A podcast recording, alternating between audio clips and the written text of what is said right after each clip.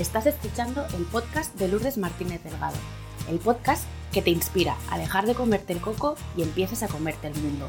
Sube el volumen que empezamos.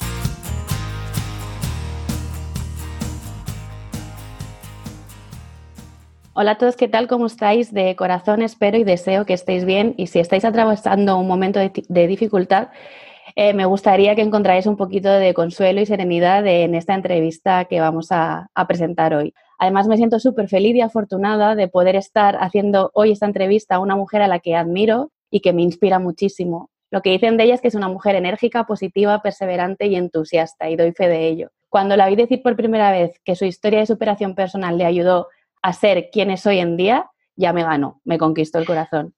Y hoy tengo el gran placer de dar la bienvenida a Vanessa Marrero al podcast. Vanessa, muchas, muchas gracias por estar hoy aquí compartiendo tu tiempo conmigo. Bueno, Lourdes, muchísimas gracias. Me, has emocionado con la presentación. Eh, nada, el placer es mío. Gracias por invitarme y, bueno, encantadísima de estar aquí y compartir un ratito contigo.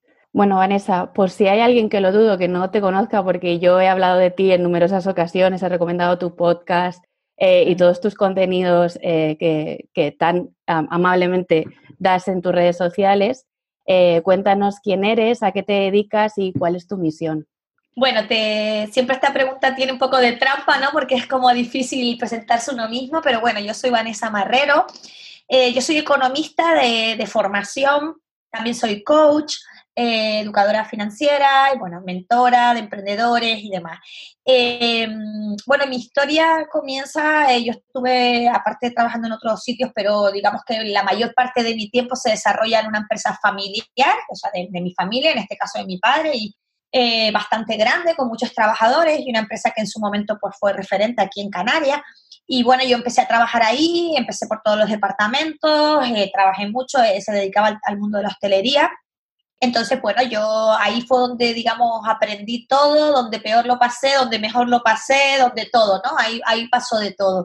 Los dos últimos años fueron durísimos. Yo, bueno, yo llegué a ser la gerente de la empresa, nada, muy bien. Como te digo, aprendí muchísimo. Era joven, pero me dio una oportunidad de, de relacionarme, de aprender, ¿no? Y de enfrentarme a cosas que, que no hubiese sido posible de otra manera, ¿no? Sin embargo, los dos últimos años fueron muy duros. Vivimos la crisis, la, anterior, no esta, sino la anterior, la del 2008, en primerísima persona.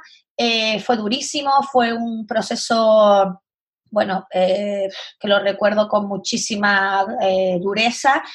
no solo porque no dormía, no comía, porque los problemas se, se acumulaban, ¿no? Y encima de mi cabeza y yo sentía que no, no podía hacer nada, ¿no? Entonces yo, yo me sentía responsable pero por otro lado no podía hacer nada. Entonces tienes trabajadores a los que tienes que pagarle, proveedores eh, que te vienen a decirte que, bueno, que si no les pagas su empresa cierra, o sea, estamos hablando de, cosas muy dramáticas, ¿no? Que, que en aquel momento, eh, bueno, pues yo no, no, no, no supe eh, asumir, ¿no? O sea, y lo que hice fue encerrarme en mí misma y descuidarme yo, ¿no?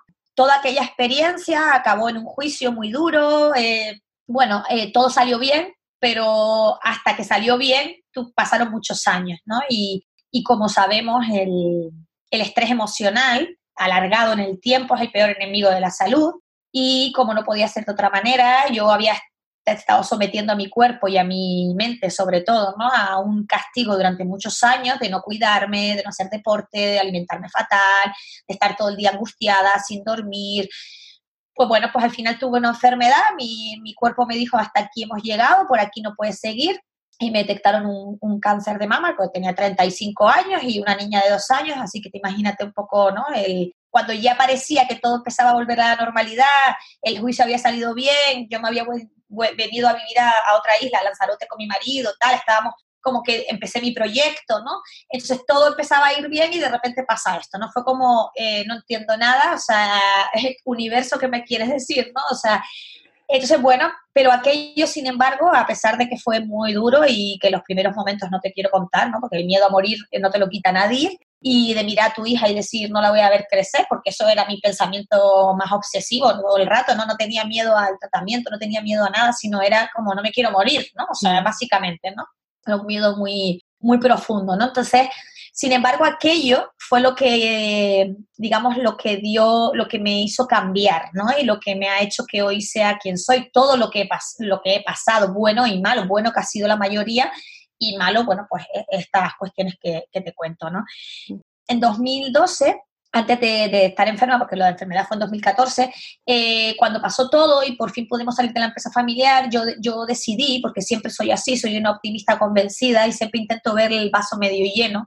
Y entonces yo decía, bueno, ¿por qué, ¿por qué me ha tocado vivir a mí esto? ¿Sabes? Tan joven, no lo entiendo, si yo no he hecho nada, ¿no? Si yo no hago daño a nadie, ¿no? Era como un poco... Entonces yo quise encontrar un, para, un porqué, ¿no? Yo, yo, yo para mí tenía que tener un porqué todo aquello, no podía tener sentido tanto despropósito, ¿no? Así que de repente a través de, bueno, pues leyendo, investigando y tal, descubrí mi misión y, descubrí y sentí muy fuerte dentro que mi misión era ayudar a otras personas a que no les pasara lo que nosotros nos había pasado. Y este ha sido la, mi motivación desde el inicio en el 2012 hasta hoy, 2020, que, que sigo haciendo lo mismo, ¿no? Así que, bueno, básicamente me dedico a ayudar a emprendedores a alcanzar la tranquilidad económica, ¿no? Y, hablo de tranquilidad económica precisamente porque es un concepto que para mí es el objetivo a perseguir, porque yo sé lo que significa estar intranquila, ¿no? Y lo que significa mm, tener una situación económica complicada, no dormir, o sea, cuando tenemos problemas de dinero, la realidad es que ese se convierte en nuestro mayor problema. Por tanto, de ahí que hable de tranquilidad económica, entendiendo el concepto como un concepto amplio, en el que tú decides cuál es esa situación, la que a ti te hace feliz, la que está alineada contigo, ¿no? Y eso es un poco, eh, y bueno, he ido muy poquito a poco, ¿no? Hasta llegar aquí, que bueno, que luego hablaremos de, la actualidad, ¿no? Pero, pero vamos, que es básicamente esa, esa soy yo. Jolín. Pues Vanessa, bienvenida a tú y bienvenida a tu historia, tremenda historia de superación como comentaba al principio y me sigo emocionando cada vez que, que te escucho contarla porque hay mucha fortaleza, mucha resiliencia en, tu historia y mucho aprendizaje. Y al hilo con esto me gustaría preguntarte no por el mayor obstáculo que has superado para llegar aquí, porque creo que es bastante evidente, sino cuál es el aprendizaje que te ha impulsado a estar hoy aquí. Mira, el aprendizaje, si tuviera que elegir uno, para mí el aprendizaje es seguir siempre, siempre, siempre tu misión. Es decir, una vez que descubres, ¿no? que no es fácil, una vez que, sientes de verdad eh, que esto es lo que quieres hacer y esto es lo mejor que, que sabes hacer y como mejor puedes ayudar a los demás, cuando tienes eso claro y todas tus acciones posteriores van alineadas con eso y desde ahí, desde ese lugar, todo lo demás fluye. Entonces, mi mayor aprendizaje es confiar en mí, en mi intuición, en, por supuesto, trabajar. O sea, eh, cuando hablo todo esto de la intuición, de tal, de pasión y tal, eh, doy por hecho que hay un trabajo impresionante. O sea, sin trabajo, por mucha pasión que sientas, no llegamos a ningún lado, ¿vale? Pero entendiendo que esto se asume como algo que lo sabemos todos, para mí es muy importante el que tenga sentido, ¿no? Eso es lo que a mí me mueve cada día. Y eso es lo que hace que un día si tengo que trabajar 10 horas y le tengo que quitar, restar tiempo a mi hija y me siento mal por eso, pues siga mereciendo la pena, ¿no? Al final, y es lo que me permite mantener el foco, que para mí es una de las cualidades más importantes en un emprendedor, ¿no? Que imagino que también hablaremos después. Pero vamos, mm. básicamente eso, ¿no? Seguir tu misión y aportar valor, ¿no? Y, no desviarte de ahí. Totalmente de acuerdo con lo que dices. Cuando encuentras tu propósito de vida, eh, es como ese, ese mm, faro al que siempre puedes recurrir cuando te pierdes o cuando te desvías del camino, ¿no? Y es como, lo hago para esto, por muy duro que sea el camino, por una situación con la que a lo mejor no me siento cómoda o me está costando más, pero lo tengo claro y de ahí sacas como la fortaleza para decir, esto es lo que quiero y voy a por esto a pesar de todo y, de todos, ¿no? Como nos has comentado así un poquito al principio, nos hablabas de que tu misión de alguna manera es ayudarnos a tomar eh, el control de nuestra economía para que alcancemos esa tranquilidad, entendiendo tranquilidad como un concepto holístico, amplio, integral, ¿no? Nuestra tranquilidad económica. ¿Cómo o de qué manera sanar nuestra relación con el dinero puede ayudarnos a que dejemos de comernos el coco y empecemos a comernos el mundo? Mira, la primera parte para tener una buena relación con el dinero o para alcanzar la tranquilidad económica, ¿no? Yo trabajo un sistema que se basa como en dos pilares, ¿no? Y el primer pilar tiene que ver con lo que me acabas de preguntar, ¿no? El primer pilar es de dentro hacia afuera, como casi todo, ¿no? Por, no decir todo. Entonces, la, el dinero, aunque nos parezca algo objetivo o nos parezca eh, dos y dos son cuatro, ¿no? Que tiene mucho que ver con esto, hay una parte invisible, ¿no? Inconsciente que es fundamental que la trabajemos o que al menos indaguemos en ella a ver qué hay. ¿Vale? Entonces, la relación que nosotros tenemos con el dinero hoy tiene que ver y mucho con lo que nosotros hemos vivido a lo largo de nuestra vida. Es decir, y principalmente, como todas las creencias, se, gestan y se, y se digamos, se, se, meten en nuestro subconsciente de manera potente casi que siempre de los 0 a los 7 años es cuando más se arraigan esas creencias. ¿Qué quiere decir esto? Quiere decir que lo que tú hayas vivido en tu casa con respecto al dinero, cómo la situación económica de tus padres, en qué trabajaban, cómo se hablaba de dinero en tu casa, eh, hubo algún familiar que, se, que discutieron por dinero, eh, es decir, toda esa relación, esa manera de relacionarse, esa forma natural o no de hablar de dinero, esa escasez o tu padre era un loco y se gastaba todo, o al revés, en tu casa nunca tal. Es decir, cualquier situación, ¿no? Con respecto al dinero que tú hayas vivido en tu familia, tiene que ver y mucho en la relación que tú tienes hoy. ¿Qué nos pasa habitualmente? Que nosotros nos creemos que hoy somos como somos y probablemente te comparas con tu padre y con tu madre y dices, yo no tengo nada que ver con ellos, mi situación es diferente, yo trabajo en otra cosa, soy otra persona.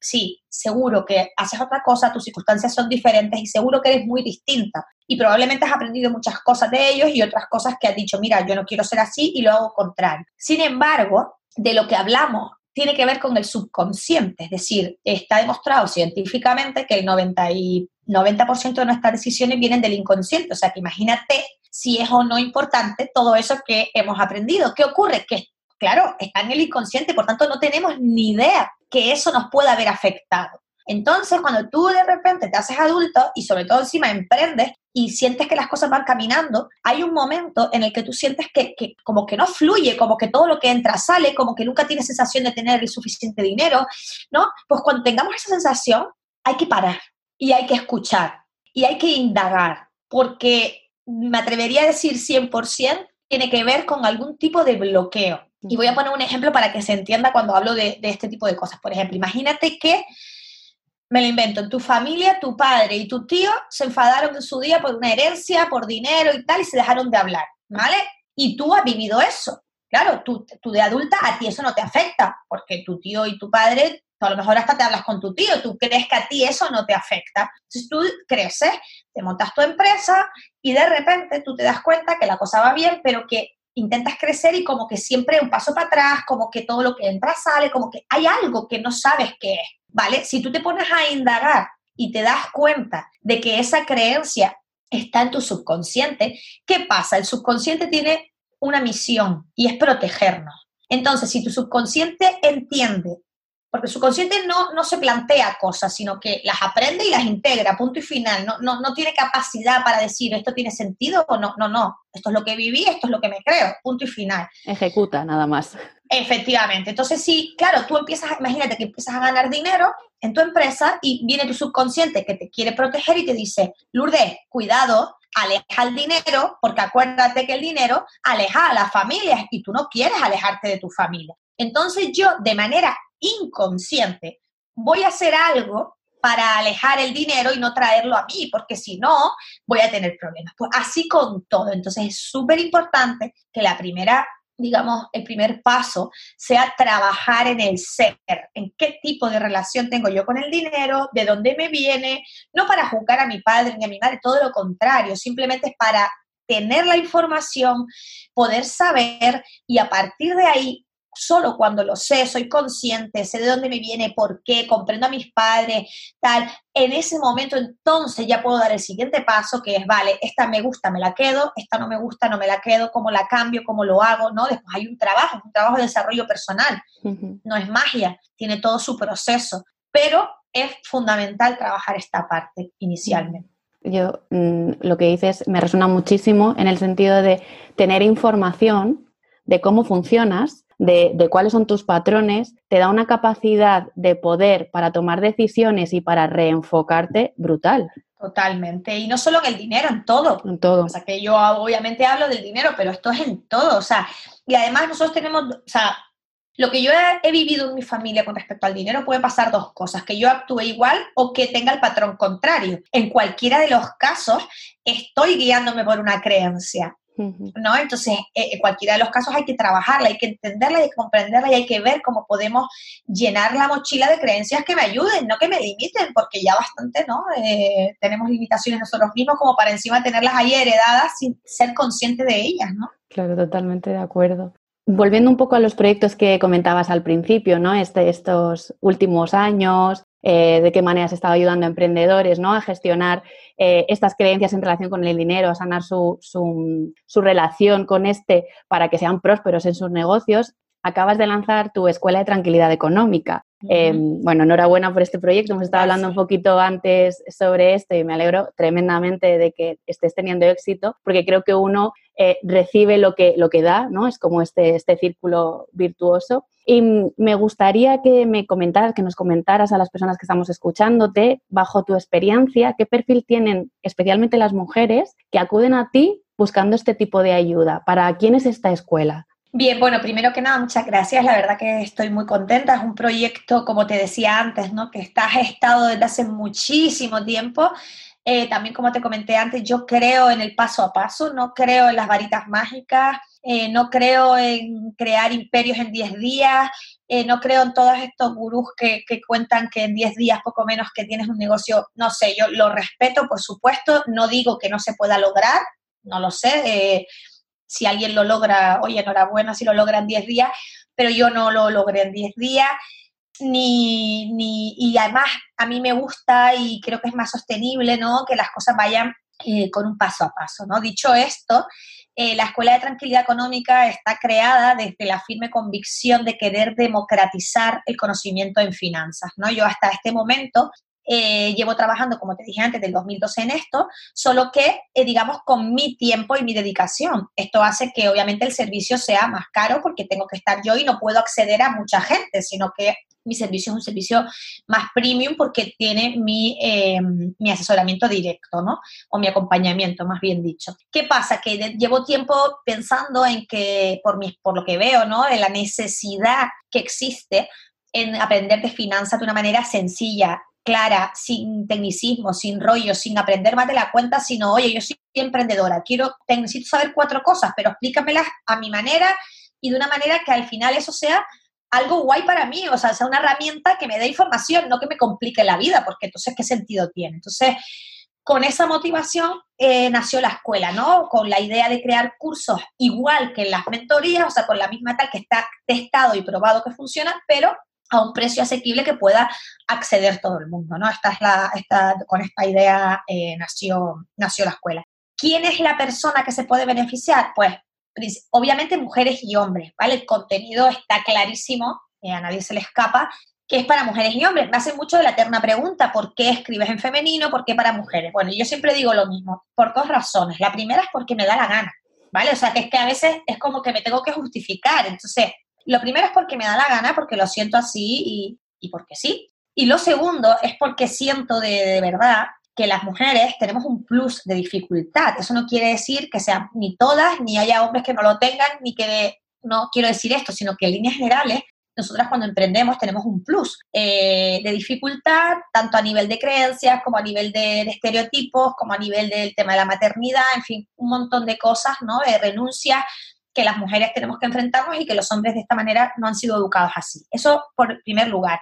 Segundo lugar, me siento mucho, o sea, al ser mujer, también siento muchísima más empatía con los problemas de las mujeres por una cuestión lógica y obvia. Al ser mujer, pues empatizo mucho más. Por esto eh, lo hago. Y por otro lugar, y en, tercer lugar, es que el 90% de mis clientes son mujeres, por tanto, sería absurdo que yo hablara en masculino. O sea, creo que es coherente que si el 90% son mujeres, yo hable en femenino, y si hay un 10% de hombres, que no se sientan excluidos porque para nada los excluyo. Y porque yo llevo toda la vida leyendo en masculino, y a mí nunca me ha pasado nada ni me he sentido excluida. Entonces no entiendo ahora por qué si hablo en femenino tú te sientes excluido y me escribes un mensaje y me dices, ay, no lo entiendo. Entonces, desde aquí yo quiero decirle a los hombres que yo estoy encantada, de hecho tengo alumnos y estoy encantadísima, y, pero eh, no, no hay ninguna, ninguna intención de excluir a nadie, sino de coherencia, ¿no? Y, y esto simplemente. Entonces, dicho esto, el perfil son principalmente mujeres emprendedoras eh, como tú y como yo, eh, no empresas grandes, mujer emprendedora con proyecto normal, bien que esté empezando, bien que ya lo tenga consolidado, da igual eso, y que sienta que no tiene el control de sus finanzas, de que no sabe cómo llevarlo, de que no tiene ni idea qué herramientas usar, de que nunca se le ha dado bien los números, de que piensa en un Excel y se le ponen los pelos de punta, de, pero que a la vez dice, siente Dios mío, esto tampoco lo estoy haciendo bien, eh, tengo la sensación todo el rato de que no sé si estoy ganando, si estoy perdiendo, si voy a tener dinero, ay Dios mío, me viene el impuesto tal. Eso es lo que yo quiero quitar, ¿no? E, e, e, esa, esa carga mental y eso que, eh, que hace que al final tu proyecto emprendedor no sea agradable, mm. porque estás todo el día con el alma en vilo, ¿no? Entonces se puede estar tranquilo y se debe estar tranquilo y disfrutar. Para eso hay que tener una serie de herramientas. No te tienes que hacer experta, no tiene sentido, tú tienes que ser experta en lo tuyo, pero sí tienes que tener unos mínimos. Igual que tienes que saber de marketing, porque tienes que saber vender tu producto o tu servicio, tienes que saber un mínimo, pues esto es lo mismo. Hace poco escuchaba una charla de Sergio Fernández eh, sobre mm, cómo emprender con propósito y hablaba de que cualquier emprendedor tiene que dominar cuatro ámbitos, ¿no? El conocimiento y el desarrollo personal, eh, el tema financiero, el tema de marketing y estrategia, eran como tres temas súper top y necesarios para tener éxito con tu emprendimiento, Totalmente. ¿no? Totalmente. Marketing y finanzas es innegociable, o sea, además una sin la otra tampoco, porque al final el marketing se nutre de los datos, los datos se nutren del marketing, o sea, tiene todo sentido, ¿no? Y tiene que haber una coherencia, si no es que lo demás estás haciéndolo un poco a ciegas. Entonces, lo más probable es que cuando tú vas a ciegas, bueno, pues estás jugando con la suerte, te puede salir bien o no. Claro.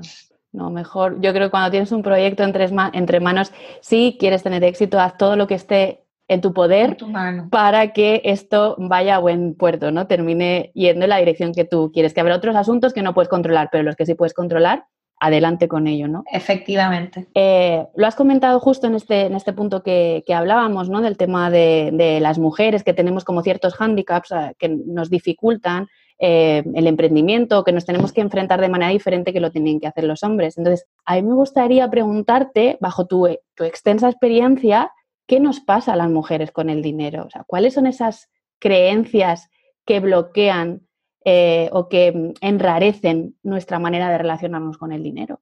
Mira, eh, bueno, obviamente voy a hablar en términos generales, ¿vale? O sea, siempre que nadie se sienta especialmente aludido porque puede, como siempre, hay excepciones y hay gente que no se puede sentir identificada, pero esto no lo digo yo, esto hay estudios y estamos hablando de la mayoría. Hay, la mayoría de las mujeres no hemos sido educadas para el éxito, es decir, un hombre está bien visto de toda la vida, que sea exitoso, que tenga un buen trabajo, que, que suba en su empresa, que este día sin venir a casa, eso está bien visto porque es un hombre exitoso, un hombre de negocios, un hombre que crece a nivel profesional, que, y no se le juzga porque esté de lunes a viernes fuera de casa, por ejemplo, sin ver a sus hijos. Al revés, se le premia eso porque es un hombre que gracias a él, bla, bla, bla. ¿Qué pasa con la mujer? No, eso nos ha educado así. Sí, nosotras somos de una generación que afortunadamente ha cambiado mucho, somos independientes, hemos podido estudiar, hemos podido desarrollarnos profesionalmente, pero eso no quita que de alguna manera hayamos sido educadas eh, con este mm, arraigo a estar fuera de casa. El tema de la maternidad a nosotros biológicamente, por ejemplo, ¿no? Nos condiciona muchísimo. O sea, tenemos la gran suerte de que podemos eh, dar vida, pero por otro lado eso tiene un tipo de unión que al final yo, la conclusión a la que llego es que, que es biológica, pero eso no quita ¿sí? Que tengamos que luchar porque no es justo que yo eh, me sienta mal, porque, y esto me pasa a mí, o sea, yo me voy un día de casa a trabajar y me siento mal y me juzgo porque no estoy con mi hija, cuando mi hija está con su padre y está estupendamente. Y mi marido lo hace y no, ni lo piensa y es un gran padre, un grandísimo padre pero él no piensa que está abandonando su hija y es lo, normal. Nosotras tenemos que lidiar con eso, nosotras tenemos que la conciliación, casi siempre a las estadísticas me remito, ¿quién es la persona en su mayoría que renuncia a su carrera profesional? en pro de estar con su familia. Porque claro, si tú tienes un trabajo y le tienes que pagar a alguien para que esté con tu hijo, te sientes mal porque no estás tú. Además le pagas más casi lo que tú cobras. Entonces, ¿quién, quién es, cuántas ¿Cuántas parejas renuncia al hombre? ¿Y qué pasa? ¿Que las mujeres no estamos igual de preparadas? Sí lo estamos y en ocasiones muchísimo más. Solo que hay unos estereotipos que por mucho que hayamos avanzado y que sí que hemos avanzado, cosa que estoy eh, mira, hoy tengo la camisa de la de las madres, que sí. por casualidad no me, la, no me la puse porque no, no, la verdad que no lo pensé, pero ahora hablando de esto me acabo de ver y digo, mira, entonces, eh, al final somos nosotros las que renunciamos y tenemos que lidiar con un montón de creencias ¿no? Eh, que nos han inculcado, ya no solo en tu casa, sino la propia sociedad. O sea, entonces eso hay que lidiar y eso es un plus de dificultad a la hora de emprender, a la hora de crecer profesionalmente, a la hora de, o sea, porque al final parece que si eres profesional, o muy buena profesional y tienes mucho éxito, lo relacionamos con no ser tan buena madre, porque te estás perdiendo ¿no? El, tus hijos, el crecimiento y tal. A un hombre nunca se le dice que estás perdiendo la niñez de tus, la infancia de tus hijos, jamás se le premia porque está triunfando, porque es profesional, porque tal, porque cual.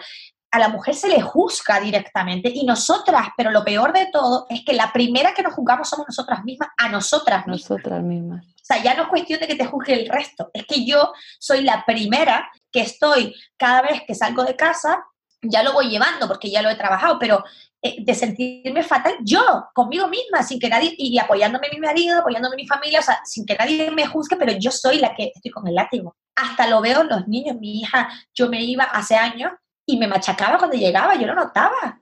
Y a mi marido no, pero no era culpa de la niña, es que la niña percibía mi culpabilidad. Y al final los niños son muy, o sea, es muy fuerte. Entonces, ¿cómo no vamos a, cómo no vamos a tener un trocito de parcela específico para mujeres. Si es que es una realidad, ojalá no tengamos que hablar de esto, nunca mm. más. Pero la brecha salarial está ahí. La brecha salarial de mujeres directivas eh, haciendo el mismo trabajo y cobrando una cuarta parte está ahí. La cantidad de mujeres en los consejos de administración con respecto a los hombres está ahí. O sea, el número de mujeres que renuncian a su, a su profesión por la maternidad está ahí. O sea, esto es una realidad. Y después, el otro día, eh, bueno, Extraordinaria, que es una comunidad de mujeres emprendedoras a la que yo pertenezco, hace una, una encuesta muy interesante que este año eh, contestaron más de mil y pico. Y es curioso porque decía que más de la mitad habían emprendido por, para conciliar. O sea, esto es un problema. O sea, ¿qué, qué, o sea, ¿qué, qué es esto, no? O sea, y decía que la mitad no ganaban, o sea, no, no podían vivir de su proyecto. Entonces, ¿de qué estamos hablando? No estamos hablando de un emprendimiento. Estamos hablando de, parece como la mujer para que se entretenga, ¿no? Y, ¿no? Para que la pobre, pues como es, eh, como ha estudiado y tal, y es una persona inteligente, poco menos que parece como un premio de consolación, ¿no? Y, pero ¿esto qué es? O sea, entonces, pues claro que existe una diferencia y una brecha y, que tenemos que trabajarla y tenemos que apoyarnos entre todas y tenemos que acabar con esto ya. Y yo me considero y me declaro feminista al 100% y no entiendo que haya mujeres y ni hombres que no lo sean porque no olvidemos que el feminismo se trata simplemente de tener igualdad entre hombres y mujeres. No nos confundamos, ¿no? Que a veces él no se entiende bien el término. Bueno, es un, como me sumo a tu, a tu deseo de que ojalá algún día no tengamos que hablar de esta diferencia, ¿no? Y que haya esa igualdad entre hombres y, mujeres.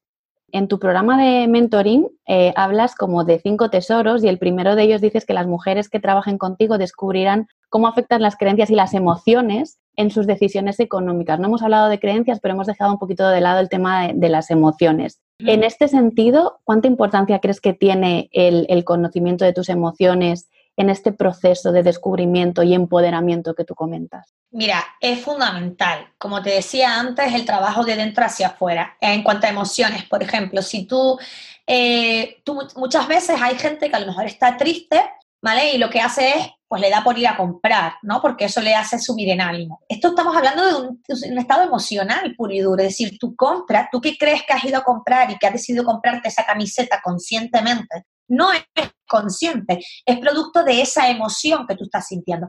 Otra cosa, hay mucha gente que gasta dinero, pero que luego se siente mal, sí que tiene una emoción negativa o de culpabilidad, ¿no? O al revés, o gente que gasta dinero y siente como una desconexión absoluta con respecto al dinero.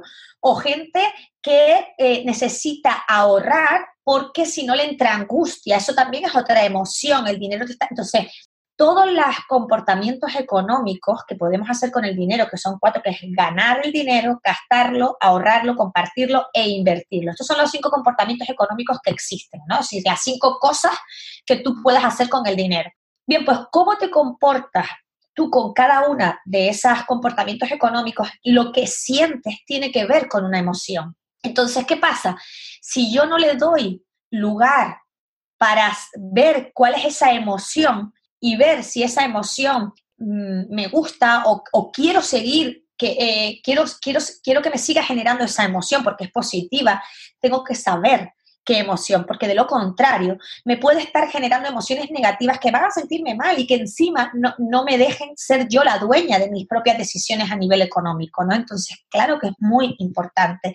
Y el dinero y nuestro comportamiento tienen mucho que ver con nuestro estado emocional. Las emociones son la base de todo. O sea, no solo del dinero, obviamente, ¿no? De todo. Entonces hay que darle espacio, hay que darle, tenemos que escucharnos más y, y aprender a escucharnos no es fácil, pero como casi todo es cuestión de perseverancia y de práctica, ¿no? Al principio te cuesta escucharte un montón, te vienen mil pensamientos de fuera que no tienen nada que ver y cada vez cuando vas, por ejemplo, meditar y tal, ¿no? Pues como todo al principio cuesta mucho, te despistas, te estás pensando, ay, tengo que hacer de comer, tengo que no sé qué, pero a medida que lo vas practicando, te das dando cuenta que conectas más rápido, que eres capaz de escucharte, que eres capaz de parar, cuando tienes herramientas, pues ya cuando te pasa algo, no sabes qué te pasa, pero sabes que te pasa algo, entonces ya eres capaz de parar, venga, vale, voy a, voy a, conectar, a ver si descubro qué me pasa, ¿no? Entonces se trata de eso, ¿no? Y las emociones hay que hacerles caso siempre.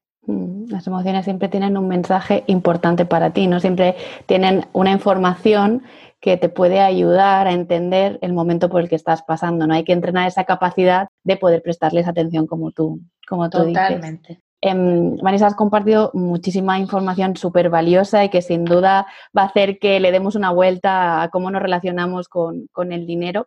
Pero me gustaría que nos dejaras como tres ideas antes de terminar para que empecemos a sanar esta relación con el dinero.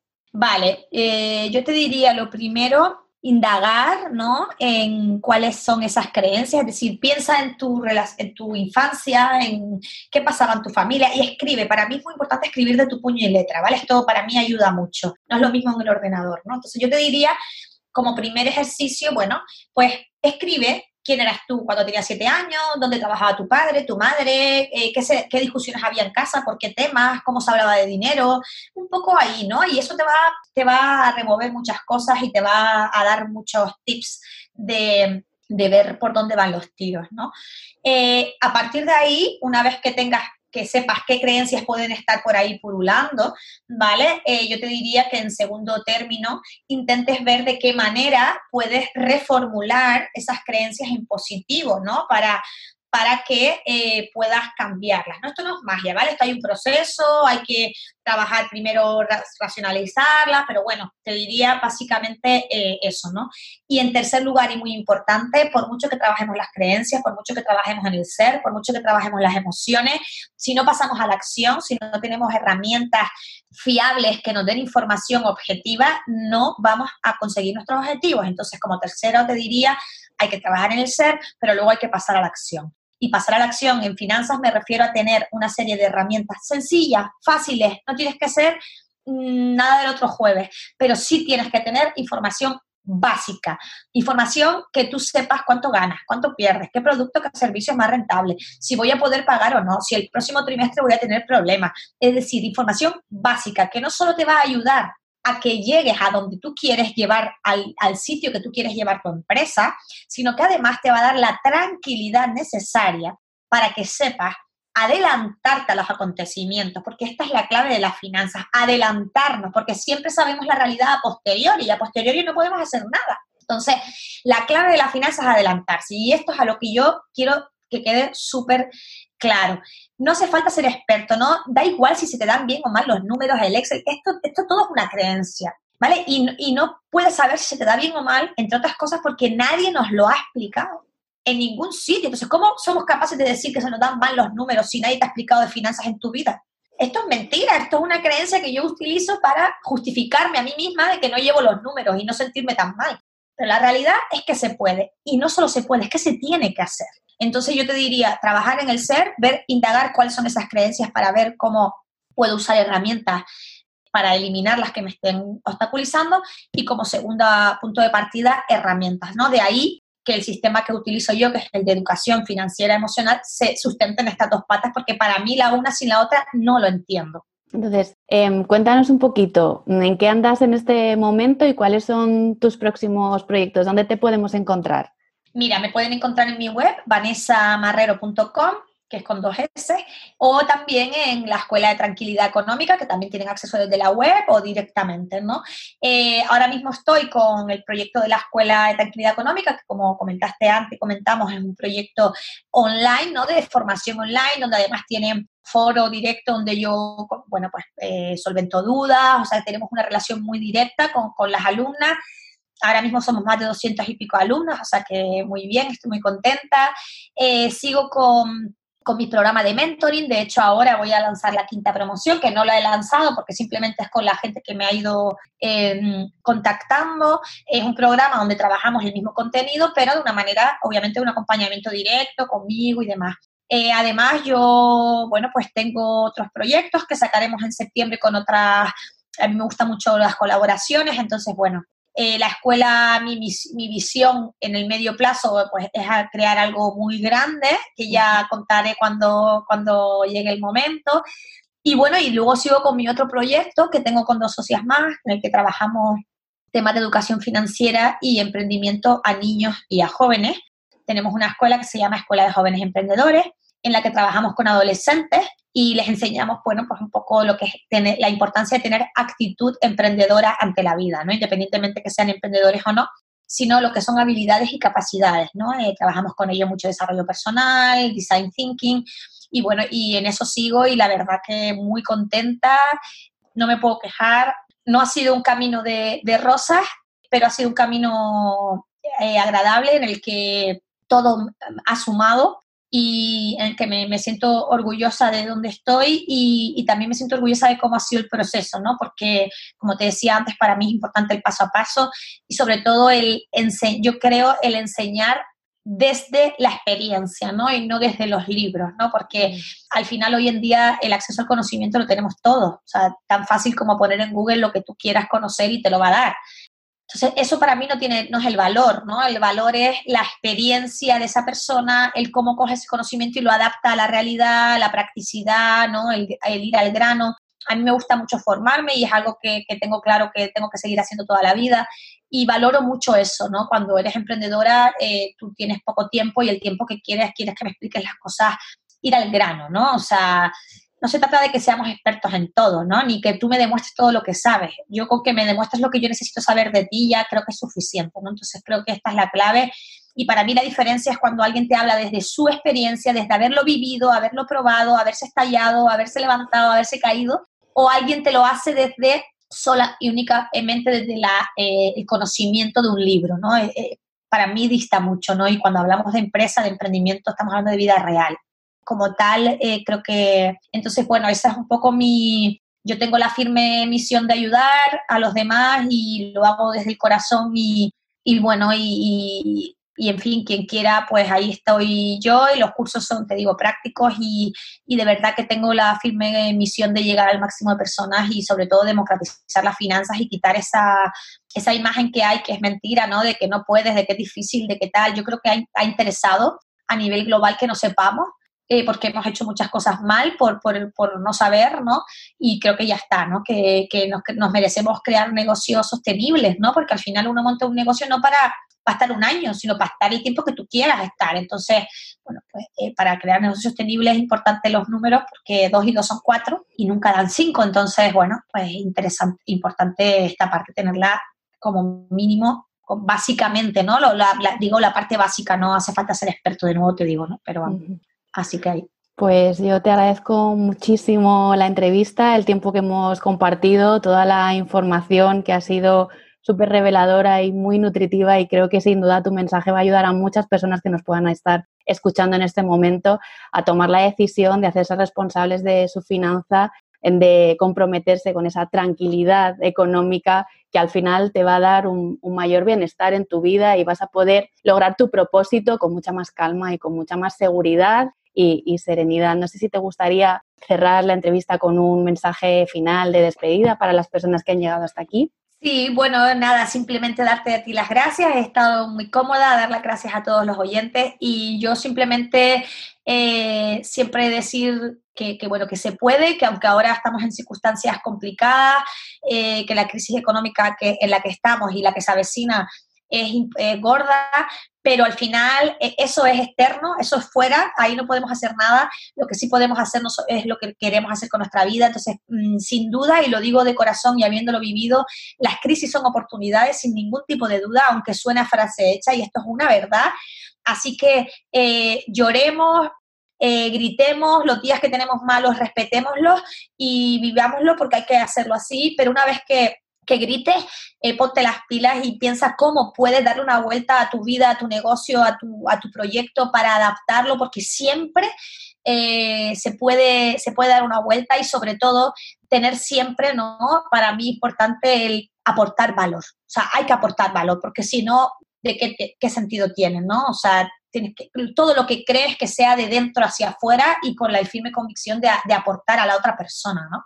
Pues con esta invitación de, conectar con nuestro ser para seguir aportando valor y hacer de esta sociedad pues un, lugar eh, mejor para, todos, voy a despedir a, Vanessa y daros las gracias a todas las personas que habéis escuchado el podcast, habéis llegado hasta, hasta el final eh, y como siempre nos vemos el próximo martes. Adiós.